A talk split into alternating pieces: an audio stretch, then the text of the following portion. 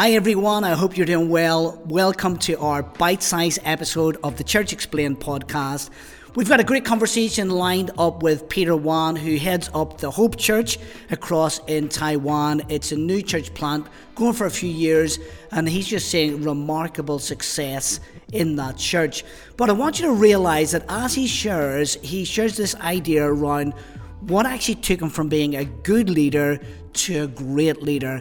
I want you to listen today to what he has to say as a leader in your environment because I really do believe this will help you and bring great success into your life. Hope it helps you in all that you're doing even a key even you know there might be some young leaders who are listening to this and just to be obedient in seasons and yeah, um, you know to follow follow people and to trust to trust that they've they're, they're not trying to hold you back but mm. actually they have the best interests uh, for you. And you know you mentioned that was a big thing for you to grow as a leader but what are, what are some of the things that you um, wish you'd had, had avoided as a leader and why do you think you would want to avoid them? Mm, well, that's good. I think.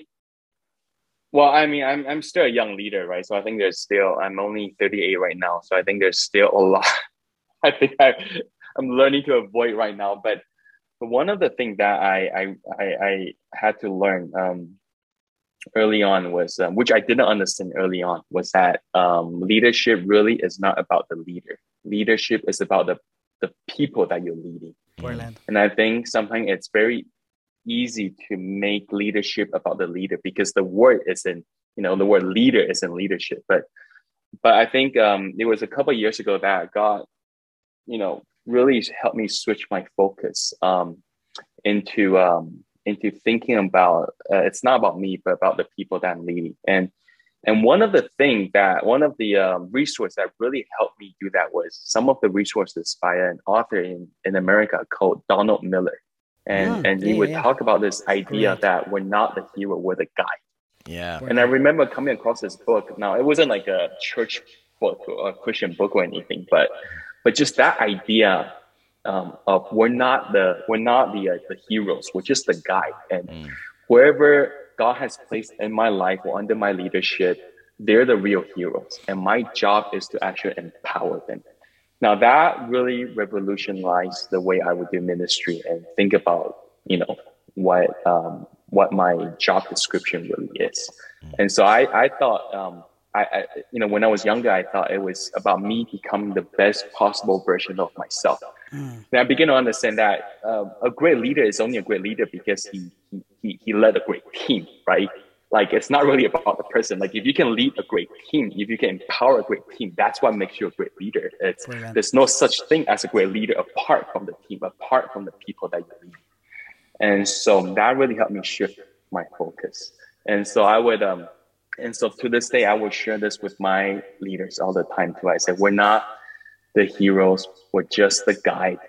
Um, it's kind of like Nike, right? Like I think mm. the thing that revolutionized the way Nike um, sell um, athletic shoes was that um, before that, people would talk about how amazing the shoe is, but Nike, when they put out the ad, it wasn't about the shoe; it was about the athlete, mm. because the shoe is there to serve the athlete. So all these Nike ads would be about how what the shoe does for the athlete, what the equipment does for the athlete, and I think that's kind of um, what something that I had to learn um, in in in many hard ways, but very valuable lessons, and uh, it's been serving me well learning that lesson. Yeah, I think right. I think that's fantastic. Yeah, that and um, great great insights there. I think for lots of leaders who are listening today um, because often leaders can get caught up with the fact that they think it is about them mm. Rather than about serving people. And you were saying there, Peter, some painful moments in there. For you, if you were to describe that, how long was that journey of transformation? I think I think um, it was uh, it was when I reached 30. So 26 started, you know, um, that international ministry and it, it, it grew pretty fast. Um, um you know, like so it was 26. The church was, and the ministry was growing. And when the ministry is growing, you think it's all about you, right? You think it's all about, it's because the way I preach, it's about the way I do this and that. And then when I reached 30, I remember um, heading into my 30s, I'm praying to God and thinking, you know, well, Jesus started his real ministry when he was 30 years old. And so I thought, okay, I'm going to start my real ministry. That's when the new season of anointing and all that's going to come upon me and I'm going to yeah, be able yeah. to go to the next level. And, and, and I remember when I was uh, on, on my 30th birthday, I was, uh, uh, my, um, my, the, the ministry, um, like a lot of the people I was leading, they threw me a surprise party a birthday party. So I walk into a restaurant. I thought it was just gonna be me and a couple of guys having a meal, and and there was like half the church was there, right? So so I was surprised. So well, chatting, well, having fun, and and I noticed one of the uh, one of the girl um was sitting by herself, and she just had this sad face.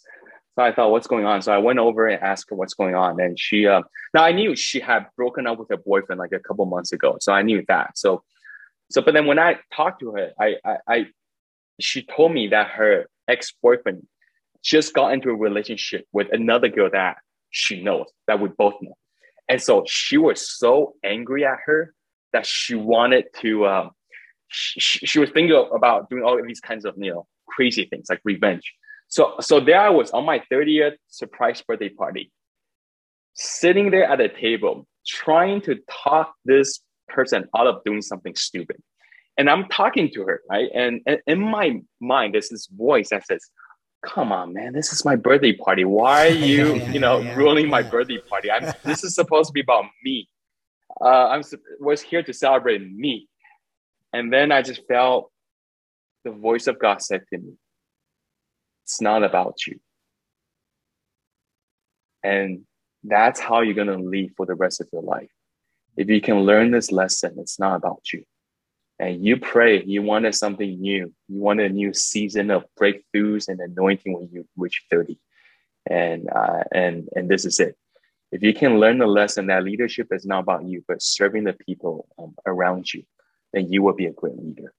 Well, that's been it for this episode of the Church Explained podcast. It's been great to have this part one with Peter Wan, and uh, we hope you join us for part two uh, that'll be coming out very soon. Wherever you're consuming this content, please rate, review, and subscribe, and share it with someone you know it will bless. And we look forward to seeing you on the Church Explained podcast the next time.